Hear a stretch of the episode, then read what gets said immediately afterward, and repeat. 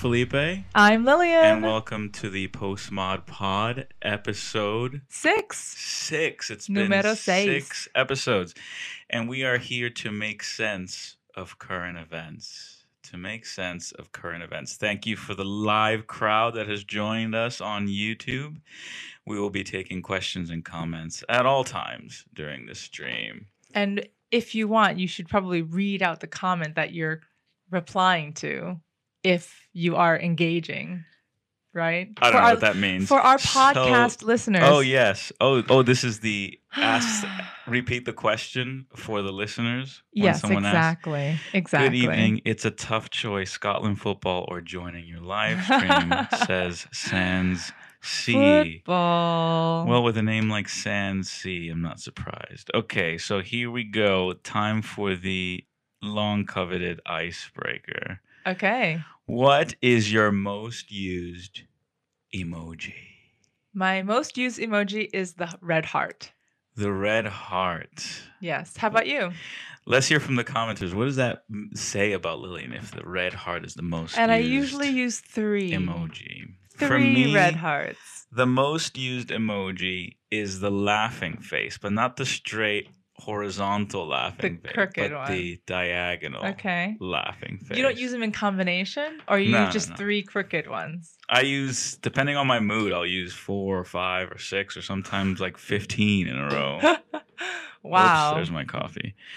Um, are you I going to visit one the? of those. Okay, just one of them. Yeah, and usually the normal one. And then if I use two, I use the the the straight and then the crooked, like that. Mm. I'll alternate usually, Yes. Okay. Or three in a row. Someone wants to know: Are we going to visit the Wendy's in Reading soon? Yes. Most Do you guys want to meet up there? definitely. yeah. Do you want to have a meetup Let's there at the Wendy's? at Wendy's. For the 32 of you that are live right now. yeah, I would do it. When are we next available? Well, I don't know. But anyway, so why don't we get started? I think it's your turn to go first. All right, well, with I only- three stories. I, think you I only uploaded two, so How or maybe only one. lame. Okay, that's all right. I'll just make things up on the fly, or we'll just come back to me later if we have more to talk about. But so, just in case you guys didn't know, we are We're- the postmodern a tr- family. yes, yes, We're Americans. We live in the UK.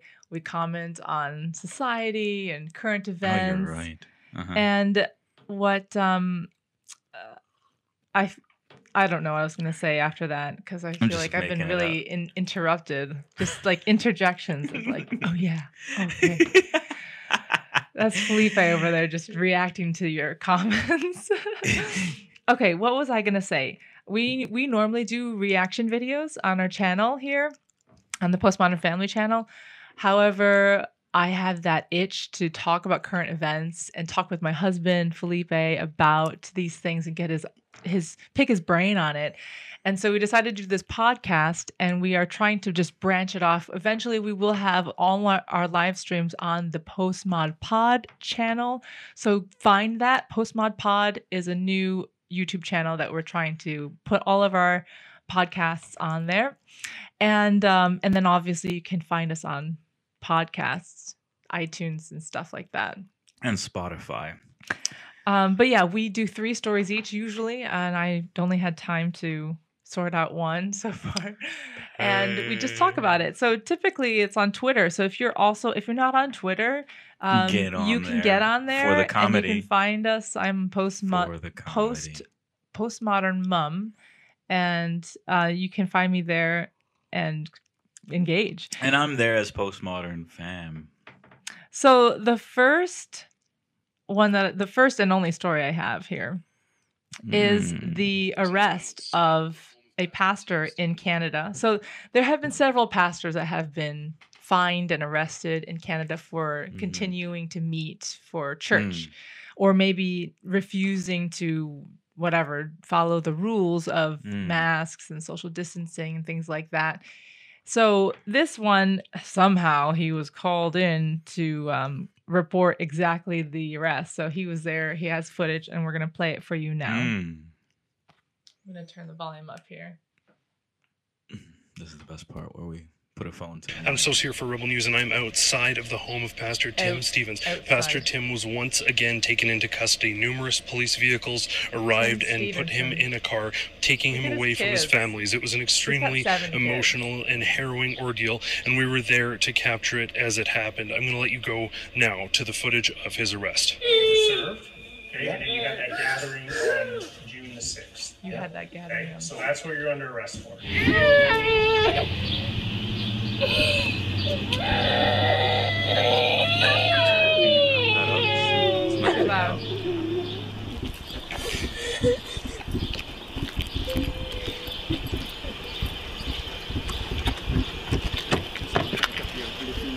avenues for you guys to, to question orders? Or do you always that have told us, that have told me privately? Let me know if it gets too hot or whatever, then I'll roll them. Bye, Daddy!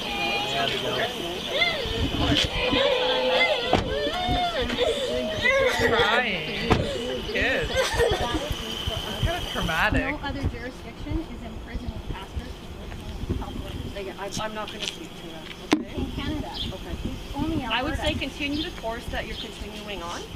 Push further ahead. Push harder if you need to, and that, that's all How I much harder can we push here? I, don't- I, I don't know how far Will you've you gotten. arrest I me and take me away from them too? I have Like- no reason to arrest you, right? So I'm gonna leave it at that.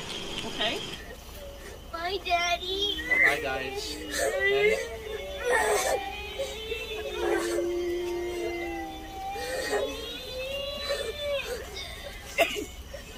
Can you guys just Gonna step move, back? okay? Say bye.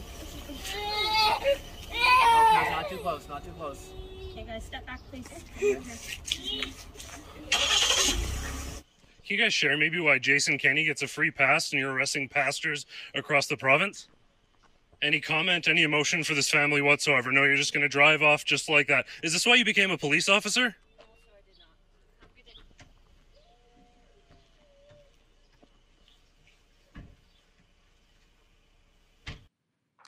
All right, so that was Rebel News. Um, I have I have mixed feelings about what happened here. hmm Um, my first impression is the fact that he was called ahead of time to film this arrest, and then they have all the kids. Who's he? kids You mean the interviewer? the- this guy from Uh-huh. Rebel News, right. um, and that I think his name is Adam Soos, Hmm. and and then all the kids were out there like just crying and not being Mm. consoled. Yeah. I felt like a, it was a bit of a show. Did you have that feel? It did seem a bit staged. Yeah. um, or at least if not staged, because the kids kids have a hard time staging. So I think it was uh, choreographed. Yeah. I think it was a I'm not saying that they were being told to cry. I'm saying I'm saying that they were I almost feel like they were being exploited in their emotional Mm, display. yeah, yeah, yeah. But at the same time, um, I don't think it's right to arrest uh, a pastor. And it seems like he's very compliant and hmm What like really Mhm. what's the point what what i guess the point is that they're sending a signal to the the police and the government whoever Mm-hmm. ordered this arrest you, mhm. they're sending a signal out that this is what's going to happen if you continue down this path. So what is it exactly that he did? Do you know? Um, it sounds like it says pastor tim stephens arrested on new charges. Full story. So so he's not he's been arrested before? It says arrested on new charges. Okay um after underground church services. So he's arrested again. This is the second time Pastor Tim Stephens was arrested on Monday afternoon on new charges after Fairview Baptist Church gathered for underground worship for the second weekend in a row since their church was effectively seized by Alberta Health Services last Saturday. Alberta authorities were forced to drop other charges against Pastor Tim last month after discover- discovering that Alberta Health Services never served Pastor Stephens with the court order he was accused of having violated a requirement under the order. That effectively ended the case against Pastor Tim, but he will now be facing another legal battle. On Tuesday, Rebel News reported Pastor Tim will be held in prison until June the 28th due to his refusal to sign bail conditions that would limit his ability to gather with his congregants. So he refused to sign for bail because he he knew that he would be gathering, Okay. and he was up front. It sounds like with that, and they, so therefore they're like no. Over the weekend, an ever-growing crowd gathered at an undisclosed location for services and shared the word, sang songs of praise, and heard Pastor Tim preach.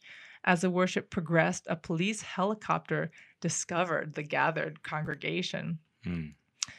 It's unclear if they were actually searching or it simply happened, happened upon it, but as the helicopter was significantly north of the location of worship and continued towards the city, it wasn't several mi- until several minutes later that the helicopter returned and completed a rep- repeated passes overhead. Minutes later, police vehicles were seen circling the location. They were never removed from worship or made arrests, but it sounds like then they they pinpointed the date in, the beginning where he says you're being arrested for gathering on June the 6th and it seems like they Hmm. that's when they decided okay Okay. it's time to Right.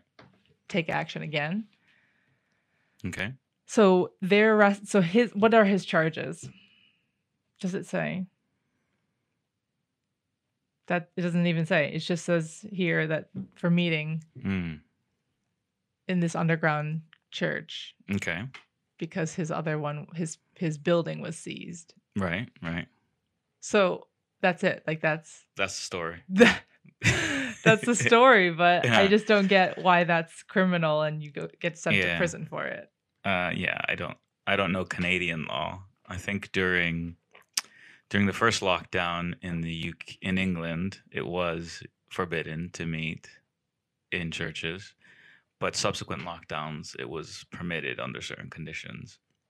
so then let's say that continued on here where they didn't permit meeting hmm and then some rogue pastor decided to meet Yeah, you think it would also happen that he would be arrested for this probably. Yeah, really yeah. I mean, they they did uh, they did descend in Wales on a couple of services that were not compliant. hmm to the services. They descended on a Catholic mass in London and shut it down. Uh, that was not compliant to the conditions, so it's not out of the pale. Beyond so the pale then here. i guess um in- now we're looking back a little bit in hindsight okay so Mm. before in the very beginning when these things were being locked down right in the very beginning there was a Mhm. bit of an unknown uh, whether or not the virus was very deadly um, etc but now it seems like by based on the numbers the mortality rate is extremely low like up to 5% for 80 plus Mhm. and then like under 70 it's like 0.1% or something 1% maybe Mhm, mhm, so the mortality rate is extremely low for this virus it, do you Mhm. think then mhm. now because this just happened last in week yeah, uh-huh. do you think it's completely unwarranted now and it's just reaching some sort of totalitarian state where they're trying to get rid of christianity You're What- what asking, are are they they, targeting Christians? yes. What are they doing? I i, I just don't Hmm. understand it. Can you explain it to me? Can you make sense of this current event for me please? No, I mean all it is is um, governments in the West have decided to establish and test their credibilities as entities that rule on the on their ability to enforce COVID regulations. So in, in general terms, so as an example, when the when the American Republic uh, won its independence from the United Kingdom, there was a group of rebel farmers in New England that were unhappy about the tax on whiskey, mm-hmm and they rebelled, and it was called the Whiskey Rebellion. mm-hmm And George Washington himself marched out at the head of uh, of a troop and put down the Whiskey Rebellion. mm-hmm Okay. And he knew that it was a test of the baby republic as to whether they could enforce the rule of law. mm-hmm So that was a very delicate situation where the rule of law had to be established and had to be demonstrated that these people can govern. So now governments, the general principle is that governments must never allow their authority to be flouted Hmm. because once that is permitted, then it's a slippery, slippery slope But I towards a- thought- a, complete uh, uh, rebellion. So, if governments, for whatever reason, I'm not commenting on, or uh, have decided that this COVID thing needs regulations, then they cannot permit anyone to flout the regulations. But I thought governments weren't there to to make a population su- submit. I thought they were there to serve the people. governments are established, whether they're uh, Republican governments or uh, monarchical governments. Governments are there to rule. Period. So to establish. So some governments claim to be uh, claim to acknowledge the sovereignty of the people and the sovereignty of the individual, and other governments do not.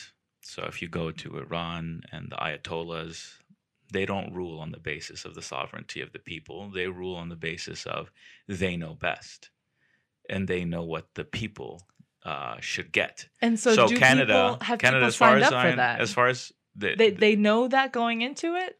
it's not like you're born in Iran and at the age of seven you're asked, "Hey, mate, do you want to stay in Iran and acknowledge the Ayatollah as absolute ruler, or leave?" You you you just you I'm just, just grow up. thinking of in terms of because I've been listening to the book A State of Fear by Laura Dodsworth, and she talks Yep. about the NHS. The NHS is basically an arm of the government. It's run by the government. And it used to be viewed, maybe it still is by many people, that it's supposed to be Mhm. there to serve the people. You they provide the services that the people But these want. are these and, are and now you it take seems to be taking another way of where it's now going to enforce upon you. You act as though that's the given, um, let's say, self-evident truth of government that government is meant to serve the people, but that's not a self-evident truth. exactly. I th- that's what I'm trying Okay. to point out. So, I think people don't realize that. but it, it's not um, the only.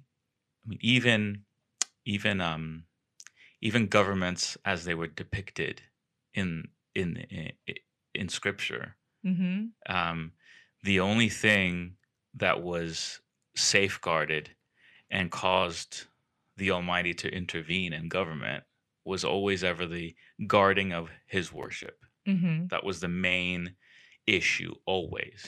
Yeah, but the government now. So, regardless of whether there was 50 assemblymen, whether they d- acknowledged the right of the people to govern themselves or anything, that's just all hogwash. The, the, the reality is, God instituted governments so that right worship could be protected. That's the main goal. right. Holiness, the right worship but that's not in existence so anymore in so that Canada. doesn't is so it? so this idea that uh, as an extension of that principle um, the founding fathers and the enlightenment established that uh, that idea of right worship comes from the idea that each individual um, is is is uh, is called to rightly obey God Mhm. and that those right or that call or that duty cannot be infringed by anyone. And part is to be able to dispose of your property charitably to pursue your happiness. This was the extended version of the after the enlightenment of what governments were meant to do.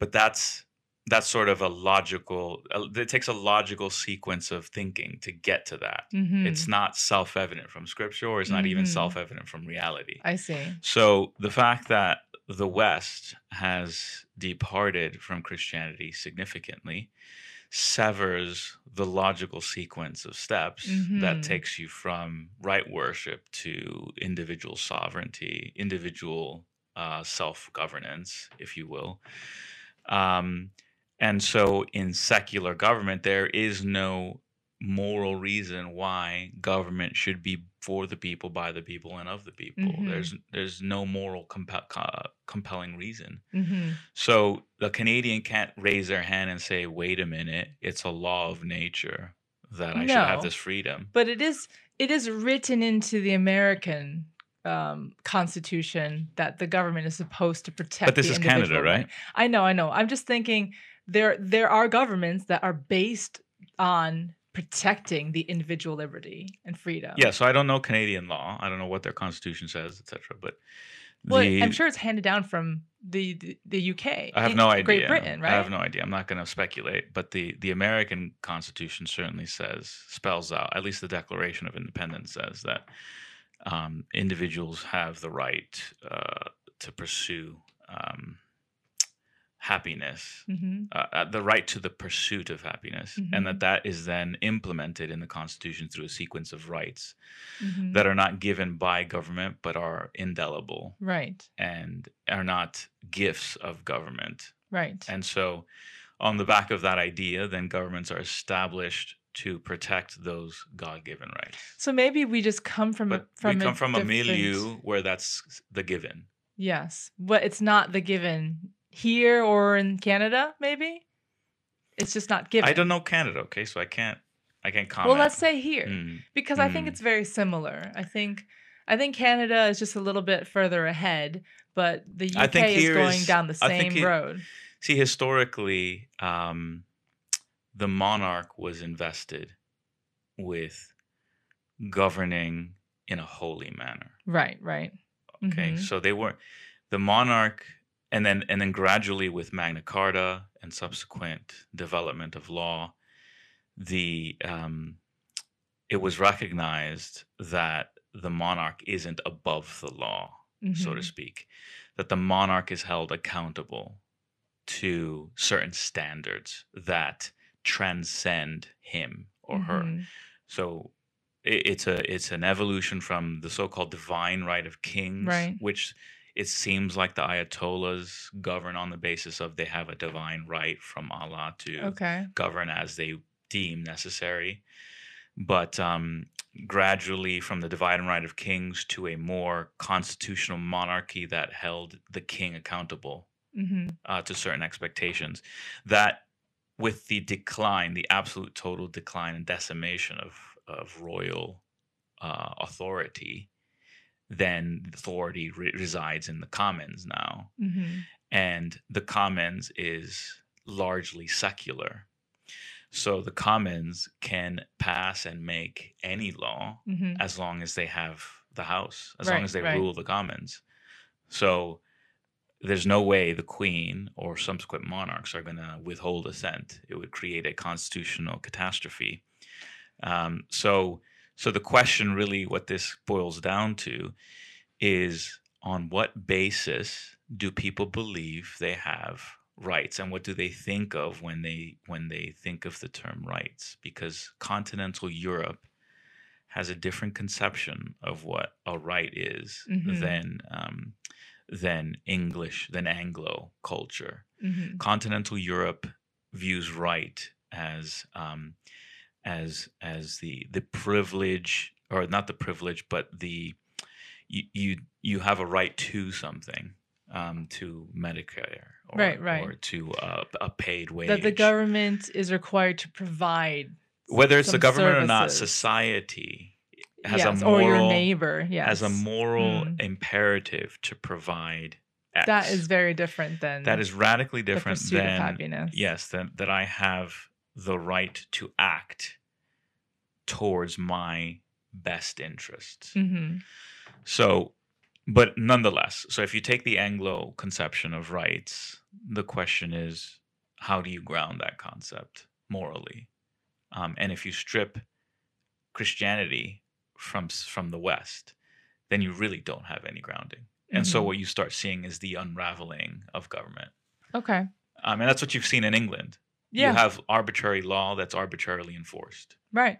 Yeah, and it, it's going down this path, and I feel like um, bringing it back to this story, the there's a related tweet by Steve Richardson who um, basically said that there have been many Canadian pastors now. It says all the men in this video have been charged repeatedly, and all now face possible imprisonment. One is currently in prison. Other another one was. Others have lost their buildings, and um, it's a video called "Open Your Church," and it's a bunch of Canadian pastors just saying Mhm, you mhm, need to mhm. meet and worship.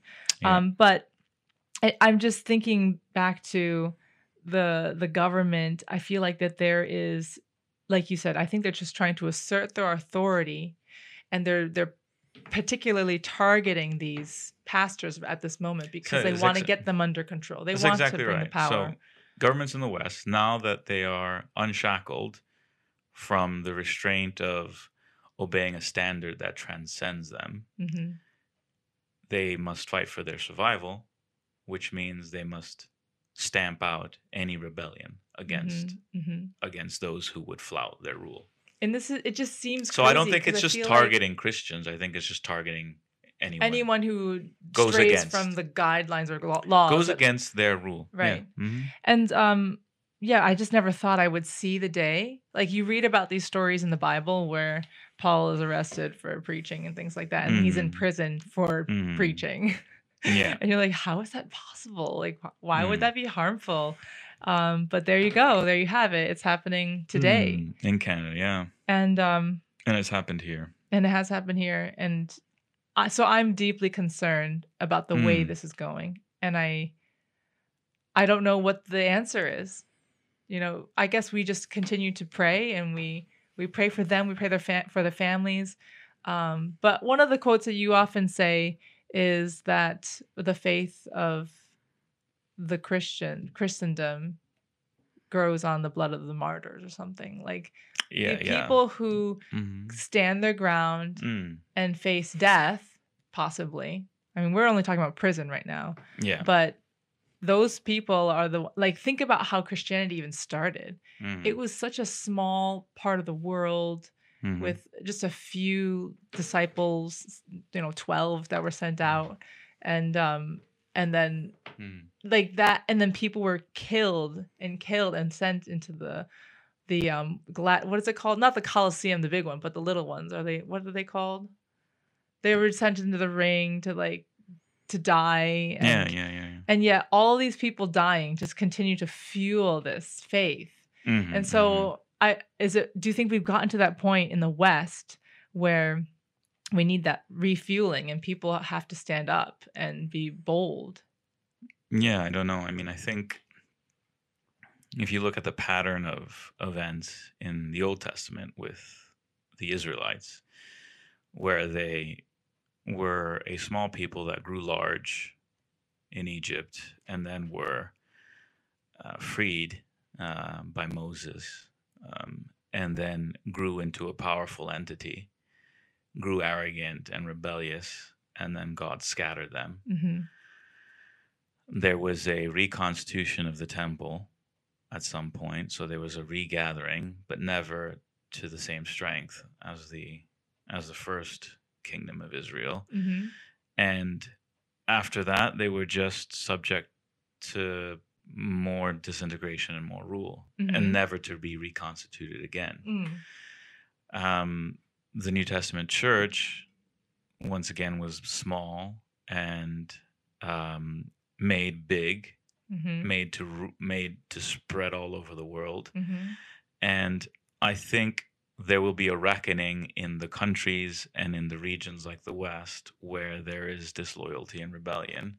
hmm Um, I think the global South, uh, which is uh, you know the African continent, South America, E- Asia, etc., where the faith is growing substantially, um, they're on the ascendancy. The West is on the decline, and I think it'll be like a scattering and a never reconstituting again. That's my Mm. that's my idea. But the torch will pass, just like it passed from Jerusalem to the rest of the world. I think the West has passed the torch to the global South. and- Okay. And, Christendom will will go from strength to strength um, in the global South. But um, the West has grown fat and comfortable and luxurious and has bequeathed us men who um, few men just just scarcely too few who are able who are willing to stand against the tide hmm um, And um, so, on that note, it reminded me of the next story that is the same as yours, I think. Um, uh, the video of the lockdown ends song or whatever, the virus, whatever, Mm. with James Corden. That's one of my stories. Yeah, that's what I think we can move to next because I don't have the other two lined up. And that was one that I wanted to comment on. So did you want to just take over from there? Yeah, sure, sure, sure, sure. Cool. So we shall move on to my segment. Very exciting times uh, we live in. And I think the theme of this podcast is really about what kind of men stand up against the tide. hmm What kind of men? What is the essential characteristic? So uh, we've talked about uh, the arrest of Christians now, but let's go to the COVID arena. Back to the COVID arena, and um, well, it's related because I think it's the it is related, and I'll fat get to West. it. Yeah, yeah, I'll get to it. So, so the same thread will apply. Um, this is a a video. Um, oh, hang on, starring, something just stopped for me. okay. Okay, okay, I'm this good. is a video um, that was that stars um, Ariana Grande, Ariana Grande and uh, what's his name? James Corden. James Corden, lovely, lovely man that uh, has come to America and done great things for her. Um, it's a video that was released in TikTok. Uh, there was a short version, but I have found the long version. And uh, let's just um, take a listen at what this uh, video is doing. So here we go.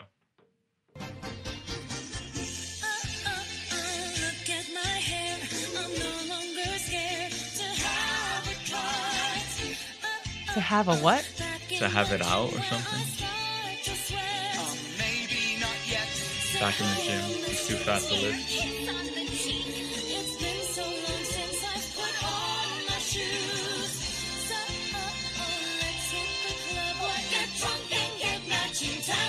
Get drunk and Good. get matching tattoos. That's normalcy. There he is. What a voice.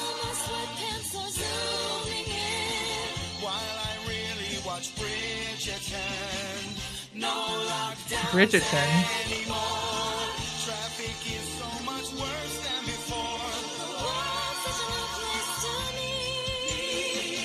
What's an NFT? What?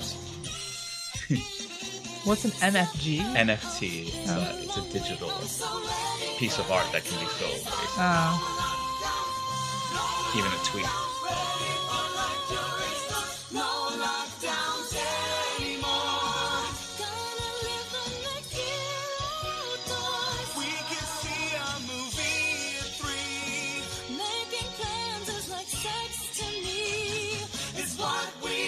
We've something is like sex to me. I to embrace all that life has in store. It's time to make new memories.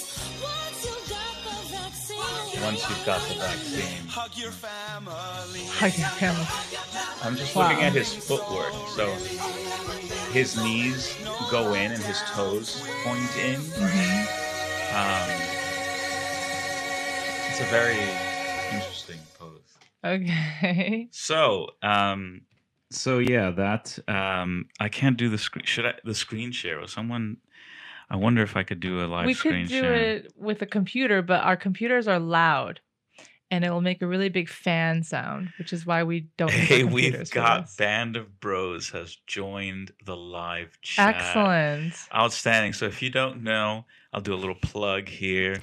I've started a new YouTube channel with myself Another and my YouTube best mate Dan here.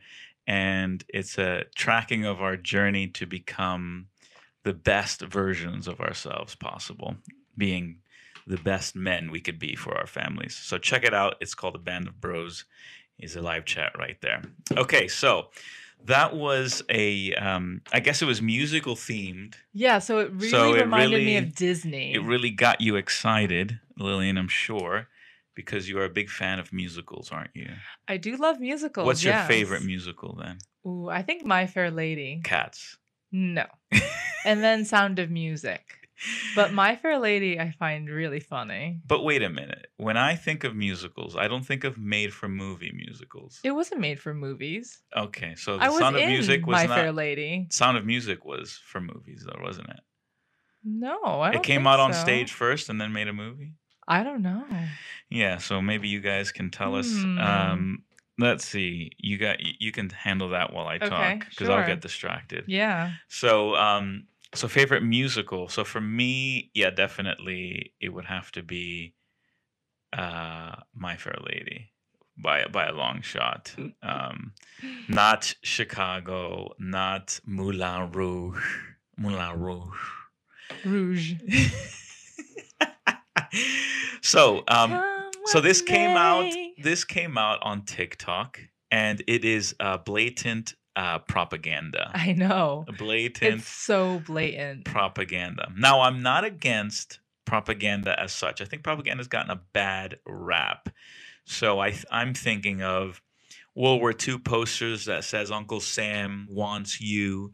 Um, I'm thinking of uh, Royal Navy posters with the, the guy with the mustache or whatever, just looking sternly, and it's like we we need men. Um, so that um, I'm thinking of of soldiers and even celebrities on raising war bonds and and talking about the war front and what the men are doing. And so this idea of of propping up a narrative by the use of celebrity by the use of press by the use of print i'm not necessarily Is that opposed- propaganda though? it I is propaganda so uh, like i said propaganda has gotten a bad rap it's I almost like propaganda was negative only for something where Negative. you're yeah, where you're No. advertising to for this to the government to gain more power. I don't know. That's just that's just the way it's commonly Like, talked about now. So let's look it up. Propaganda. It's like to drive a uh, narrative that's not necessarily real. No. Um. Let's see. Uh. Let's see that. uh, How do I find the, Oh, The older? first definition doesn't fit what I'm saying. Well, so it's just the second it's just. Google.com. Uh. So hang on. I'm hang gonna go to the Oxford one. Here we go. So, the spreading of ideas, information, or rumor for the purpose of helping or injuring an institution, a cause, or a person. Okay. So that's morally neutral. You see, um, the third definition. So the first definition, sorry, definition was a when it's when it's capitalized. It's some papacy term. It's called a congregation of the Roman Curia having jurisdiction over missionary territory. So that's clearly that's this is Merriam-Webster, by the way, since That has- 1828. So they, they hate Catholics. Is that what Um, that was? So then, then the third, the third definition. is ideas, facts, or allegations spread deliberately to further one's cause or to damage an opposing cause. So, all it really is is the uh, utilization of storytelling okay. Okay. to promote a but narrative. clearly, this one is promoting a narrative that I know, I know. I just we don't agree. Yeah, that's fine. That's fine. Okay. But let's just be clear, right? So I'm not against propaganda as such, because propaganda can be used for good and it could be used for evil. So prop in this instance, I think it's an evil agenda. Mhm. Um, I think what what springs to mind is: Have you ever been persuaded to do something on the count of a celebrity promoting it? no. Do you remember the campaign "Got Milk" Yeah. in the U.S.? I don't remember any of the celebrities in it though. I remember the cute kids with the milk the milk mustache. mustaches. Yeah, that's it.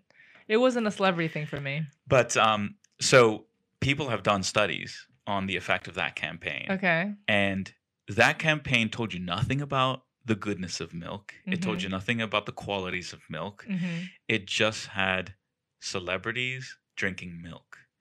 And It it's a success. Okay. It was a smashing Yeah. success. So they're riding on that kind of the backs of that. I think getting so. Ariana Grande. I think getting so. James Corden. And that's why, yeah, your Lady Gagas, your etc., all of them. Um, oh, there's there have been so many of these videos about. there have they have.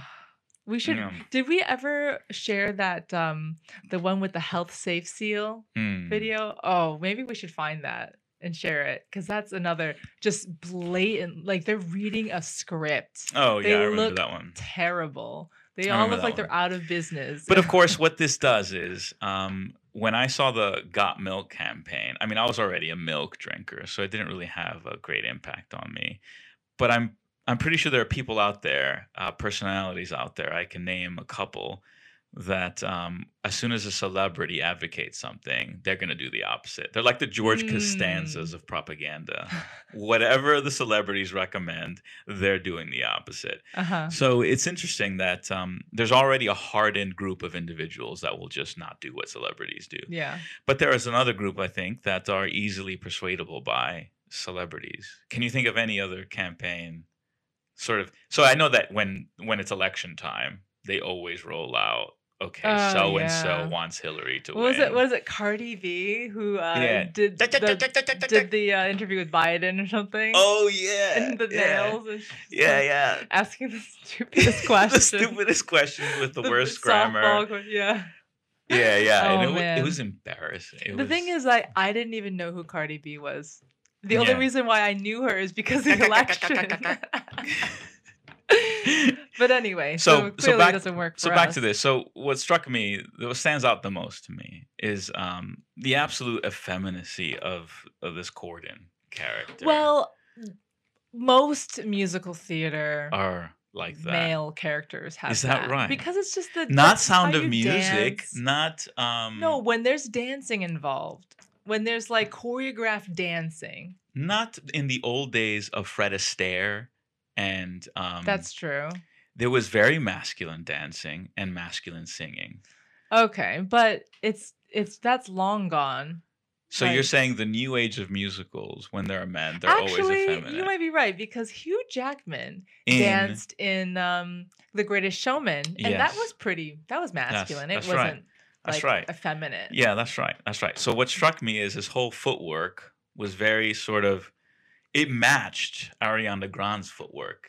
You know how Uh-huh. women they they're like you, you bow the, the the knees in and you have the sh- the the feet pointing in. Yeah, yeah. See, men, though the re- if you look at a picture of people standing side by side, Okay, you're talking Okay. about the stands now. yeah, if you if you look at people t- and you don't see their face or their body and you just look at ankles and feet, Okay. you can almost always tell Who's who are men and who are Okay, women. Interesting. The women have their their toes pointing either forward or in, and men have them pointing out. Okay. Almost I, I always. stand with an L shape. What is that?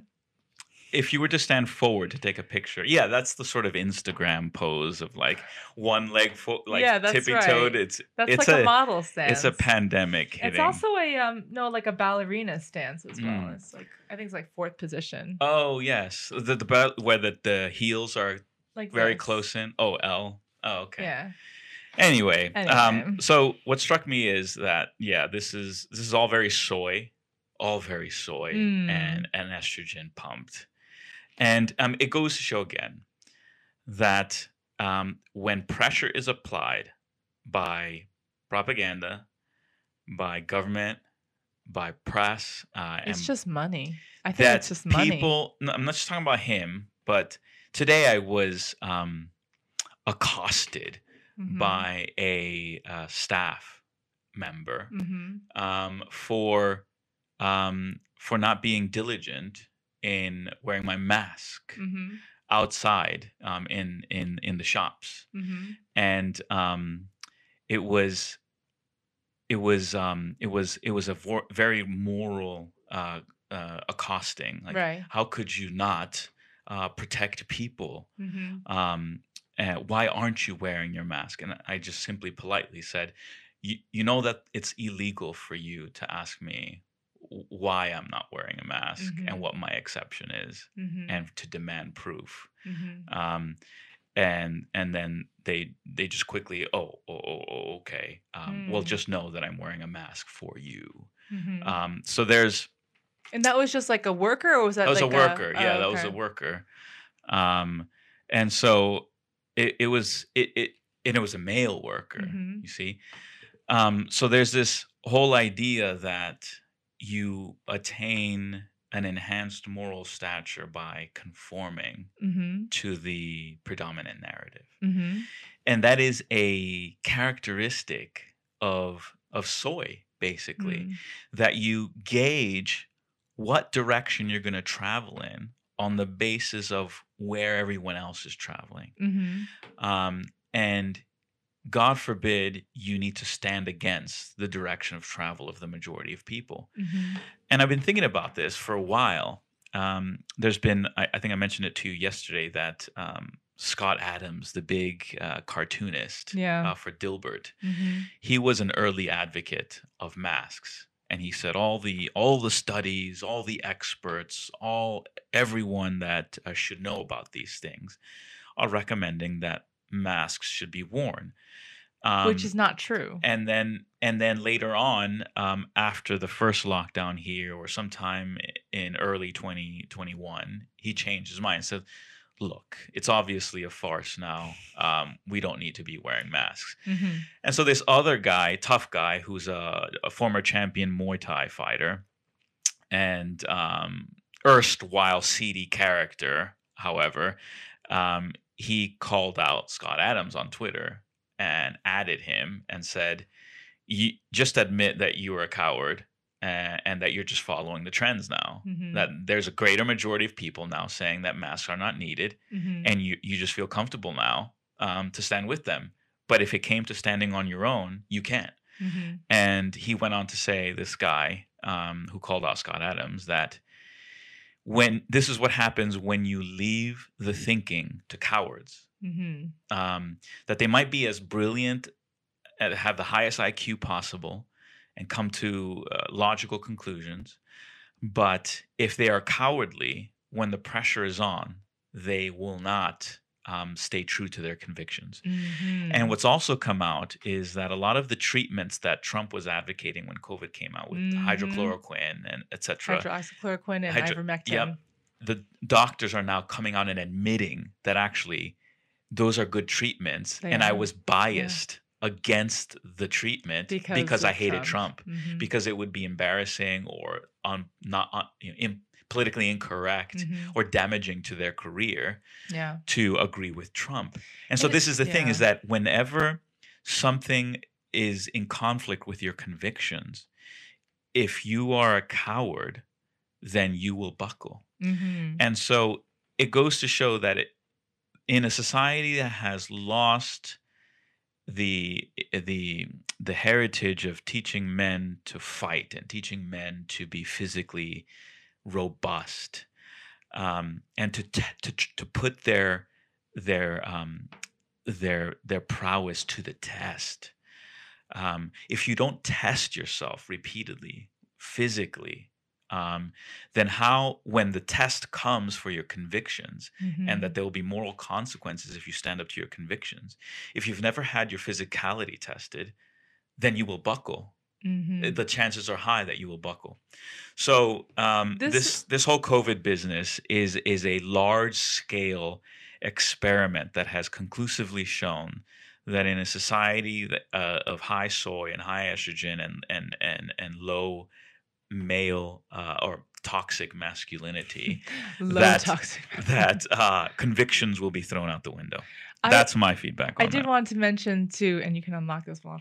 Um, Mm. th- so you, what you were just talking about reminded me of the trilogy or series of films or sto- books, the Divergent series, because you know, in I don't know if you remember the film, but there are different factions in Divergent, and so there's like the one that they're really brave and they do they're very masculine i would say even though our Mhm. main character female is in that group but she um but anyway that group is all about like they they they physically run onto the train and latch on to get home every day you know like they're Yeah. really active they're they're masculine they Mm, fight mm, they're trained to mm. fight and then there's the um like the nerds the ones who are really smart Yeah, right? yeah, yeah, yeah, yeah. and they're the ones who then want to pair up with the justice Justice League.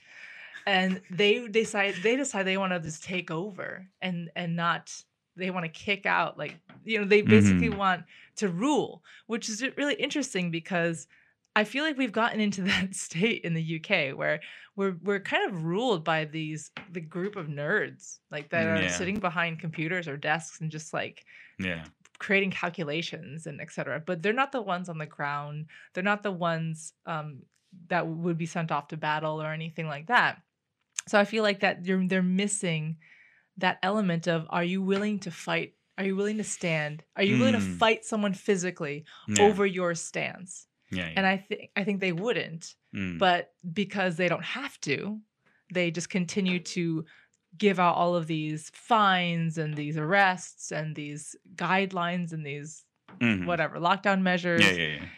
behind what do they call it behind keyboard warriors or whatever Yeah, yeah. Karen. it's totally like that right now and i don't know how if there's a way to fix it but um yeah, but that's I. I, I like seeing these pictures of um, black and white pictures, like 20s and 30s, and you have kids four or five years old, and they've in, in a sand pit, they've put up some rope in a ring, and they've got boxing gloves, and they're just going at each yeah other. yeah yeah yeah. Can you imagine parents today allowing their four No, or five year not. old to have to put put hands up against each other?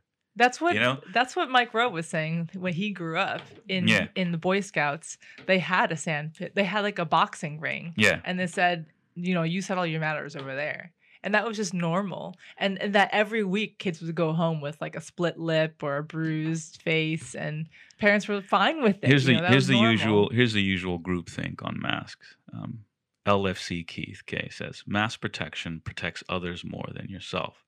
So if everyone wears them, we are all protected. But explain to me what in your conspiracy world brain does this mean? Do you want to answer that?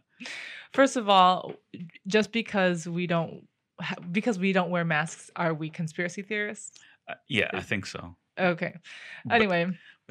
um the reason is because that the science has shown that it has very little protection for anybody for yourself or other people Mhm. so the what this person is churning out is just what they're being told yeah, and but the science and the research have shown in fact that i think it was denmark w- Mm. very early on they came out with a study that said actually masks are not very effective yeah, sorry yeah, but they delayed the release of their report for like weeks yeah, because yeah. they were worried about the um No, I thought there was um in the early days there was a mass shortage, so they were all putting out messages that says you don't need masks. yeah yeah.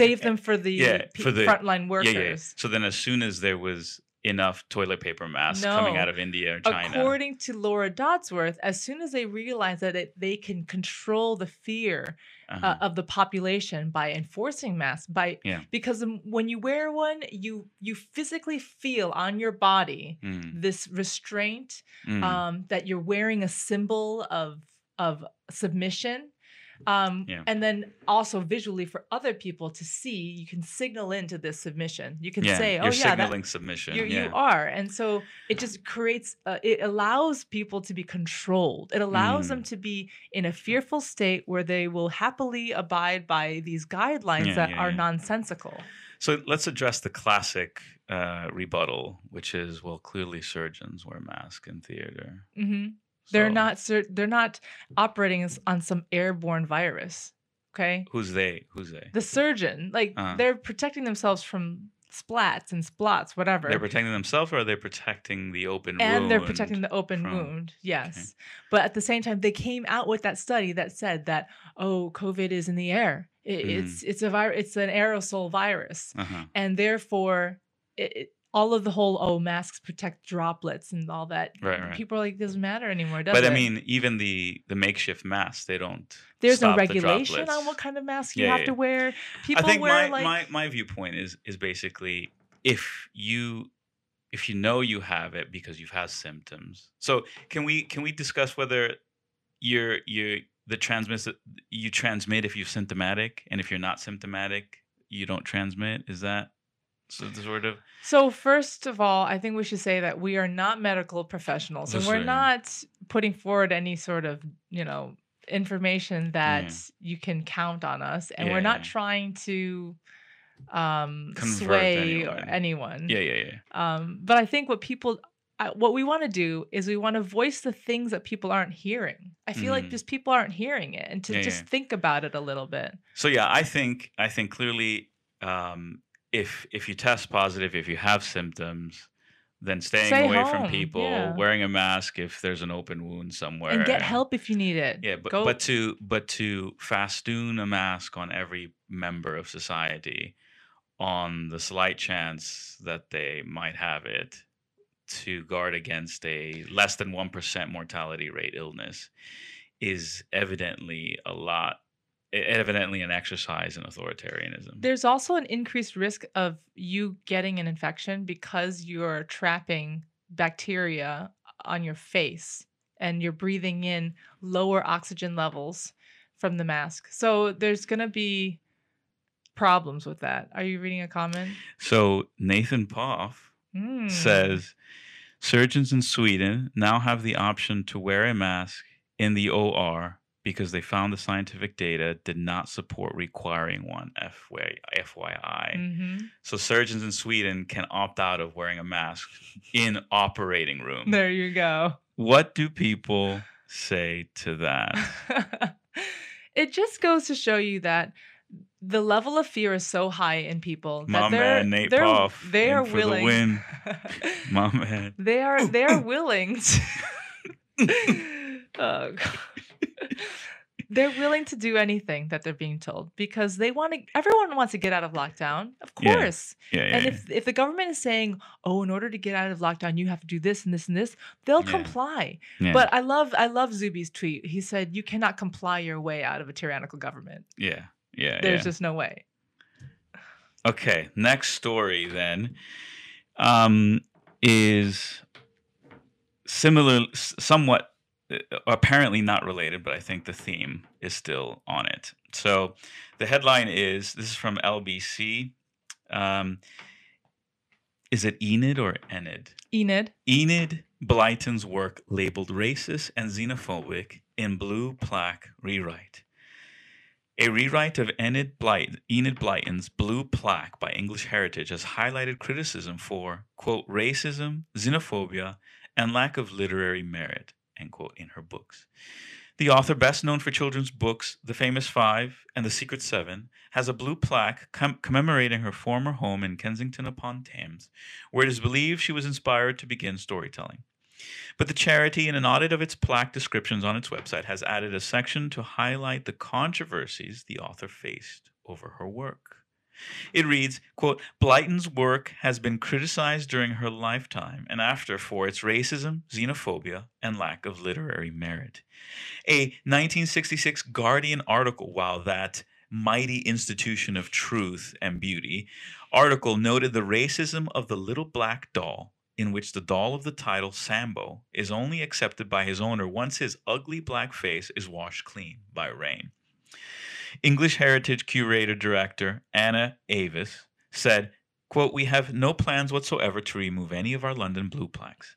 On our website, we are providing more information for each blue plaque so that people can find out more about the person behind the plaque, end quote. Miss Blyton faced criticism throughout her career for controversial portrayals of non white or non British characters in some of her books. In 1960, Macmillan Cancer Support rejected her manuscript for the book The Mystery That Never Was in 1960 because of alleged xenophobic content. It said the book displayed a quote faint but unattractive touch of old fashioned xenophobia against those who do not speak English.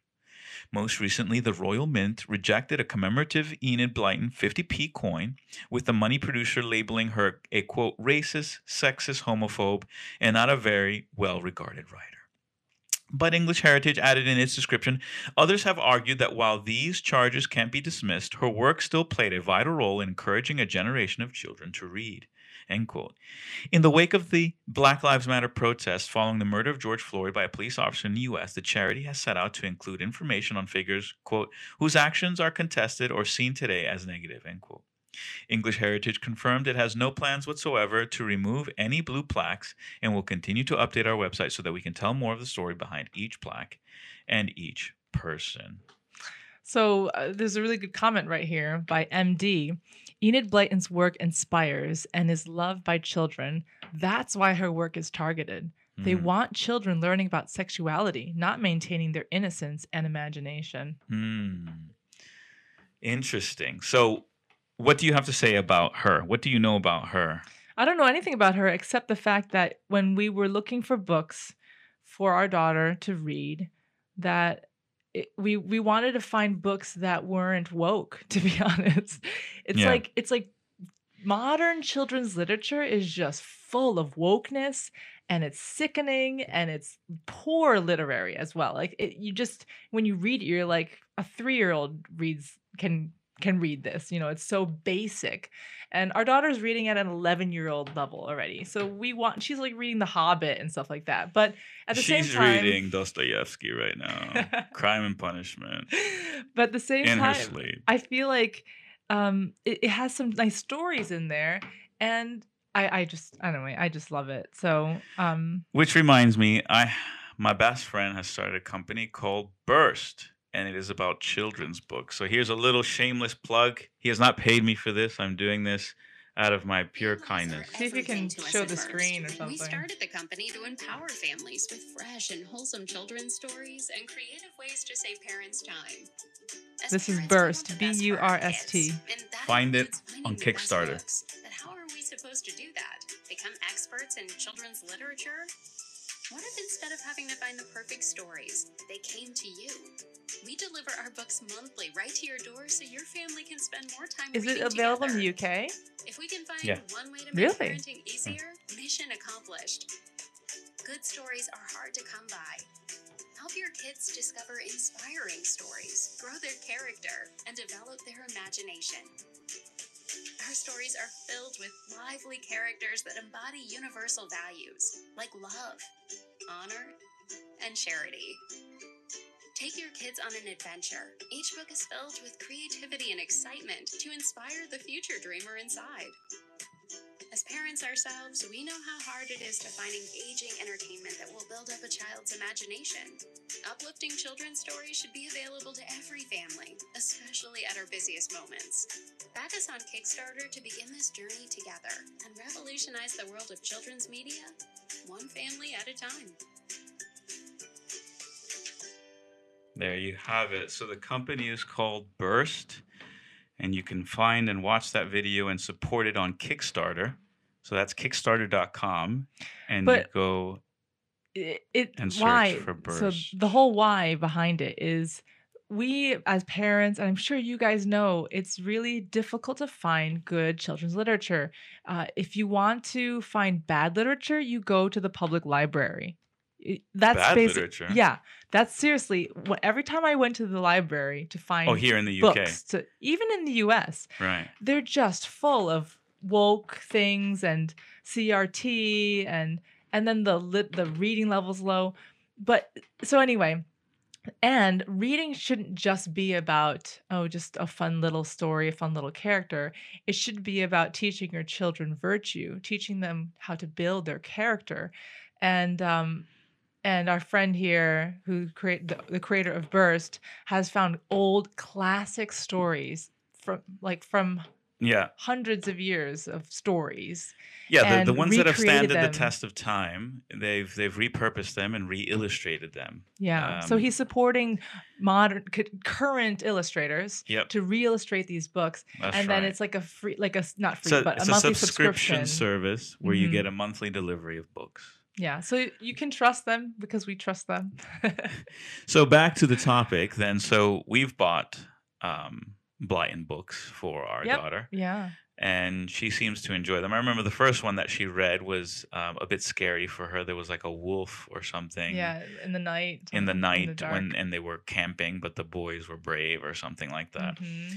So um, I think I'm I'm of the mind that whenever it comes out, like when the national and it came out, we did it at the last podcast or two podcasts ago, where the, the National Trust was um, wondering what they were going to do about properties that had a heritage in slavery, whether they were going to discontinue tours in them or or make um, you know make plaques that clearly illustrate the evils, etc. Whenever these sorts of things happen, I'm like, I'm there. I'm I'm gonna get that, or I'm gonna buy that, or I'm gonna partake of that because it's probably good. Yeah, exactly. um, Julie Peters asks, has she read Little Women yet? And the answer is yes. And that's thanks to you guys. One of our subscribers uh, Hmm. bought some of the books on our Amazon wish list. Hmm. And um, The story is better than the modern movie, right? Yes. Yeah. Because the modern movie is a bit the one starring Winona Ryder. Oh, yeah. That's a bit feminist. A little bit. Yeah. I would suggest. Yeah. But anyway, so I think this is yet again um, these institutions, these old institutions, the, the the the blue plaque institution. I don't know how old it is, but um, um, whether it be National Trust or Blue Plaque, the all these institutions are having a severe case of amnesia and wanting to forget English history or British history because it is just not acceptable in today's climate. And that's a shame because, again, we've lost the ability. So, all it takes is for a man to stand up and say,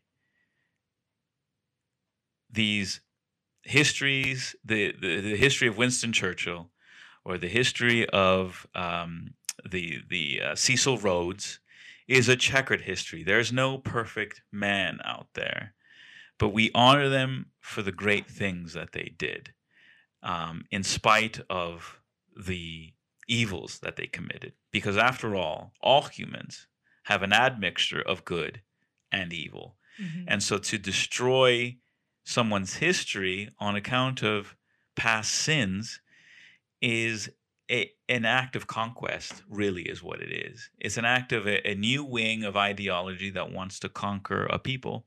And the first step in conquering a people is destroying their history. What was the first thing that Mao Zedong did in mainland China? Burnt books, Burnt the history books. literature, uh, artwork. Hmm. He was really trying to re- reshape the culture, and then that's when they created the simplified form Of of the written Chinese. Yeah. So this hall all has echoes of totalitarianism and of a conquest. So I would be uh, very much on guard and do advise you to stand your ground. Okay. My last uh, story is um, let's have a look. Uh, it is Oh, Julie Peters says what Katy did. Is that the one with the um art art um what Katy did? Uh, that sounds familiar. Another childhood favorite, American classics. Hmm. This is a story out of the BBC. Its title says MPs, octopuses feel pain and need legal protection. When you think of an octopus or lobster, what comes to mind? Seafood or intelligent marine life? Seafood.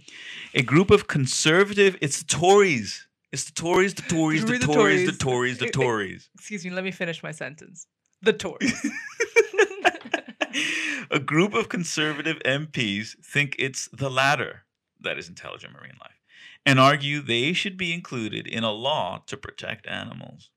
The Animal Welfare Bill recognizes animal sentience, which is the capacity of animals to have feelings, Hmm. including pain and suffering. It currently says fish and other vertebrates which feel pain should be protected as much as possible. Animals like lobsters and octopuses are not currently protected by the bill because, as invertebrates, their body is different to ours, so they aren't thought to have those complex feelings, says a report by the Conservative, Conservative Animal Welfare Foundation. Cough. The report says arguments against recognizing these species focuses on physical differences between these animals and humans. But this fails to understand what it means for an animal to have feelings. It says those species, quote, undoubtedly experience the world in extremely different ways to ourselves. But what matters is whether they feel pleasure and pain. Quote, animals have helped us quite a lot, so we should return the favor and help them. Marine biologist Emily Sullivan tells Radio 1 Newsbeat. The 25 year old manages the research aquarium at the Marine Biological Association, which means she's worked with lots of invertebrates such as octopus, lobster, crabs, crayfish, and cuttlefish. She feels they should be recognized in the bill, which is currently in the House of Lords. There are already regulations around using animals in scientific research, including octopus and squid, though not all species. Quote, the aim of that is to minimize pain, stress, and suffering in research, Emily says. I personally do not think they can recognize and feel pain, so should be protected more. Sorry, I personally do think they they can recognize and feel pain, so should be protected more. End quote. Having interacted with lots of these animals, Emily feels they are self-aware and understand what's around them. Quote, it's definitely var- it definitely varies between species and it's not the same level for all of them. But for example, cuttlefish related to octopus are very intelligent, she says. The ones we have here, when you walk past their tank, they come up and have a look, see what you're doing, and definitely respond. You can see them watching you. End quote. Emily feels it's feels it's clear when they feel pain or suffering because their behavior changes a lot. Quote, they become quite lethargic and their appetite changes. That's true for a lot of the animals, including crabs and lobsters. Emily says including them in the bill will have a big impact on the animals themselves because, quote, they aren't really protected or regulated much. The report found the UK fishing fleet lands more than 420 million of species such as squid, octopus, crabs, and lobsters each year and says, quote, with so many individuals at stake, it is important to be cautious even if there's not complete certainty these animals are sentient.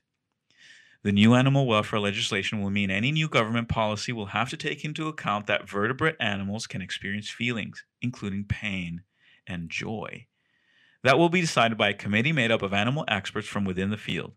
A spokesman from the Department of Environment, Food and Rural Affairs told Newsbeat the UK quote was proud to have some of the highest animal welfare standards in the world end quote.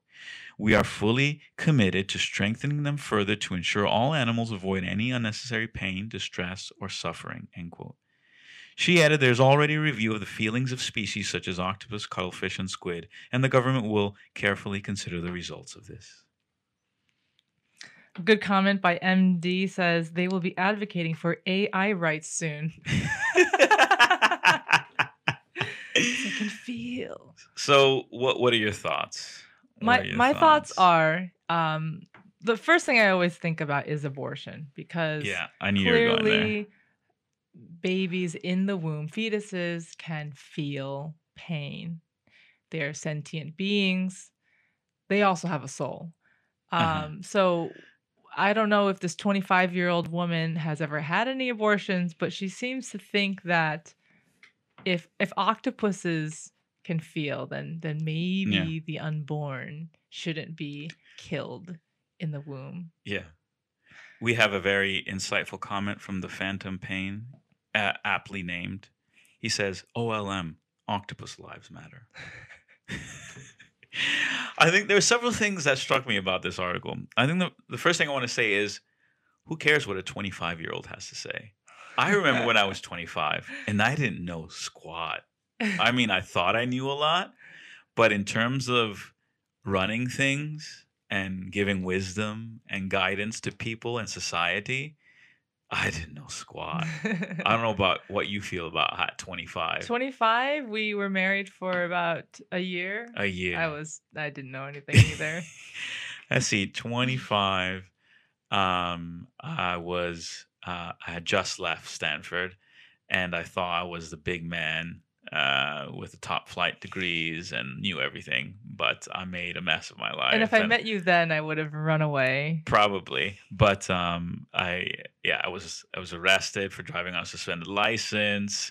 Um, I was not very wise, so listening to a 25 year old is a bit um, outlandish. First comment. Mhm. Second comment. I noticed that a lot of her comments were "I feel." Right. I tried to emphasize that if you didn't notice, but I feel like this, and that sort of language, I I I I- I think is most common amongst women, isn't that? Yeah, but not just that. Uh, She should be a sort of scientist, right? If she's in Yeah. marine biology. So it shouldn't Yeah. be, I feel, it should be, Yeah. the study has shown that they react this way, et cetera, et cetera. And that we attribute to a feeling or, a, Yeah. or, or um, yeah, sensing pain. Yeah. But she didn't. She was just like, I feel this. Yeah, I feel I think- that. I think they can see me. Yeah, and they they become lethargic, and you could tell that they're you know who else becomes lethargic? People in lockdown. Yes, So what is the government doing to the poor people in lockdown? who are feeling lethargic and feeling pain. So, and then um, the next thing, which was interesting, is the whole premise, the basis of the whole article and viewpoint is that if an entity feels pain, then we are morally obligated to do everything we can To take the pain away. to take the pain away. Hmm. To and not so inflict pain. no, not just to not inflict pain. So to make sure that that entity is is experiencing as little pain as possible Hmm. logically. So my mind started wandering, okay, when are we going to make the animal kingdom vegan? When are we going to stop lions from hunting prey? When are we going to stop eagles from hunting prey, bears, Or, and you can't you can't prey, feed the the sea lions whales? fish, right? Yeah, In the all, zoo. You all can't keep anyone in zoos. all carnivores. Where is the um, the initiative to make all carnivores vegan? That that's what I'm wondering. Um, so that and then and then and then the further thing I was wondering is this idea that we must act on the basis of pain hmm is again peak soy. It's Mhm. peak peak soy. We And- must avoid pain at all costs. See, that is a, the a life without pain is very meaningless. Um, it pain is a is is used to tell you if your body is functioning properly. Um, pain is is an indicator. Yeah. Okay. And then Mm. also, so many people live with pain, and they can live triumphantly with Mm. pain. You don't just because you have pain doesn't mean that you just then roll over and want to die. Mm, So I we think we've talked about this before in terms of people nowadays seem to just live to be pain free. Yeah. But people back then they would they lived for something else that, that a greater purpose. You know, their Mm. lives had a mission and a focus, and it wasn't just a pain free life. yeah, this yeah the the the holy grail of lives being a life without pain is an absurdity. It is. it's an absurdity, um, and it, Jordan Peterson says that pain is the given in Mhm. life. Suffering is the given. So do the is the, Buddhists. is the universal given that of life, life is um, pain. and and um, the scriptures say as much as well that in this uh, fallen state as we are um, suffering is the universal inheritance that we receive from adam and so it's a utopian delusion to think that we can usher in an age without pain and usually them who try to persuade and lull us into agreeing to things on account of the promise of a painless life, it's uh, usually manipulation for Mhm. power. Mhm. Is, is what it is. It's it's it's a delusion that leads to far worse pain. In actual fact, Mhm. the avoidance of all pain leads to worse pain Mhm. than you would experience if you just lived life towards towards good ends. Um, and sorry to bring this back to COVID, but to that the fact that we've shut down entire economies to avoid this one percent, five to five percent death rate, and then you've got all these people then now suffering more with depression, suicidal attempts, um, loneliness, dying alone, mm, cancer untreated. There are so many other elements that are being that are that people are now having to suffer because they're they're trying to avoid this this the other thing this dying from covid over here um but Mm. there's there's just so many other ramifications yeah, so we could easily say, what's what are we to do with all these people who are experiencing pain on account of lockdown? Mm, Whose pain is more worth avoiding? Mhm. The pain of the one percent who are who have died from COVID, or the pain of the people who are having cancers uns uncaught, the pain of people who aren't getting treatments or and domestic abuse and violence or the pain of of the people who have had businesses completely destroyed, yeah their livelihoods taken away. who have away gone unemployed.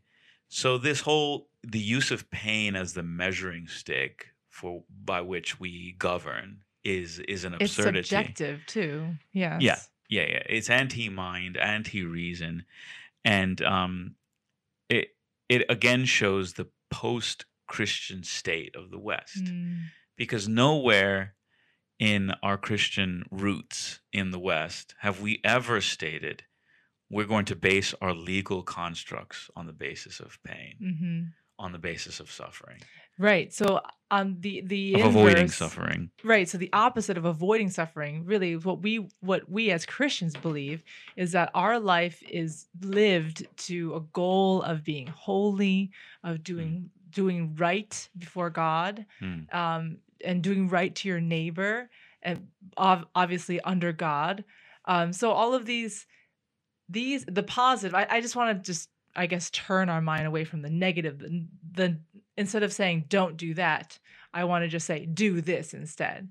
And instead of saying oh we're going to avoid pain as our life goal, we are instead going to try and live holy and righteous.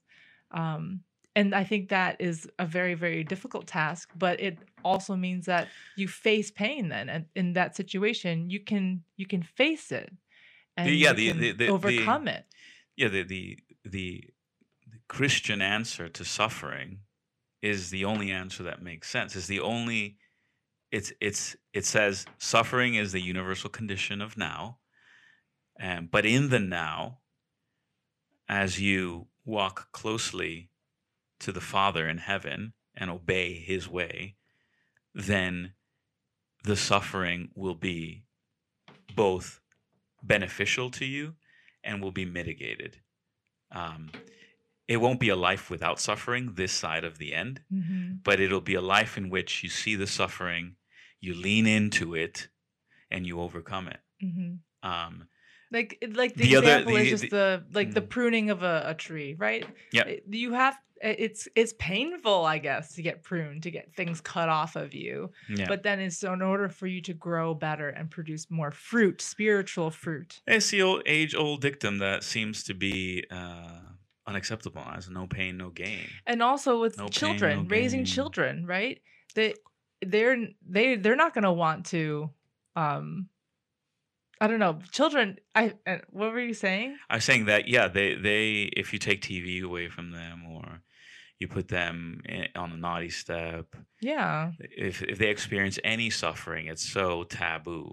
and then and yet you see those parents i'm sure you have seen those parents out in shopping or something and their kid is just crying throwing a tantrum and the mother's just there trying to feed them snacks to get them to stop that child is not going to learn self-control Yeah. because all the parent has been doing their entire life is just trying to mitigate pain Yeah. mitigate discomfort mitigate and and that is really truly harming the child um, so they need Yeah. to children need to learn how to overcome pain and also um, direct their their desires in the proper direction Yeah. and sometimes that means you know suffering no But- tv Yeah, and so so once again to the to the theme of the podcast, which is where are the men of conviction who are willing to endure pain and suffering on account of their convictions? Um, if you live by the motto avoid pain at all cost, then you will your convictions will be sacrificed pretty quickly um, if you have any, and and so you you will stand by as uh, literature from the past is burned uh, because it doesn't abide by the narrative. You you will stand by as you're required to wear masks nonsensically, or even take a vaccine nonsensically. You will stand by as worship is throttled and canceled and stopped. Um, you will stand by if octopuses are given more privileges than unborn babies. And so that's that's what it it all boils down to is do we have the courage of our convictions or are we too beholden to the comfortable life and to the life of no of little pain um, and that's what that's what um, here we go the idiots who just want to do ad hominems. Christianity is so stupid. Get lost bud. Um, but yeah so that's the question. And how how does the west return to raising their boys to be men who have courage the courage of their convictions? Um, fatherlessness is one of the scourges of the west um, so not only are adult men this a of, of our generation some of the least fathered men in existence. So then they're going to father children that are even less fathered, if you Mhm. will, because Mhm. it's like a generational curse. Mhm. Um, and that's why I think I think there's going to be a breaking point in the West, and then it's going to need to be reborn um, in some way. I don't think there's anything that's going to stop this decline. But once again, we do not store our treasures here on earth, and we do not have our hope in in in republics and in media empires and in narratives. Uh, we have our hope in heaven, and that is ultimately victorious. And so we do not fret, and we keep hope. Um, and I know our brothers and sisters in the global south are carrying the torch, and uh, and that is very inspiring. So that is all for the stories that we have today. Any final, like, shall we do a quick AMA for? Let's do five minutes AMA. Ask me anything. That's Ask me anything from the for. YouTube crowd. Five minutes. Uh, as we wait While for they do our that, first let's say questions. goodbye. Go ahead. Let's say goodbye to our podcast listeners. So Okay. thank you guys, podcast listeners, for listening. Be sure you can email us at the postmodernfamily at gmail.com if you wanted to share your thoughts or We're happy to read your emails. Yeah, yeah. Live on air. if they're if they're fantastic emails, we will read them. And um and yeah, find us on YouTube, Postmod Pod. Uh we it's very small right now. I think we have about Mm. 62 subscribers. Get on over there on Postmod Pod and subscribe. All Yeah. 75 of you in the live chat, go do that right now. You, you should probably drop the link at some point. Yeah, I should. Here we go. As I do that, um, any Any questions? is this the closing now? So Yeah, so yeah, thanks so much for listening, podcast listeners. and uh, do leave a five star review, not a four star, not a three star, not a two star, not a one star, but a five star review. Much appreciated. Cheers. Bye.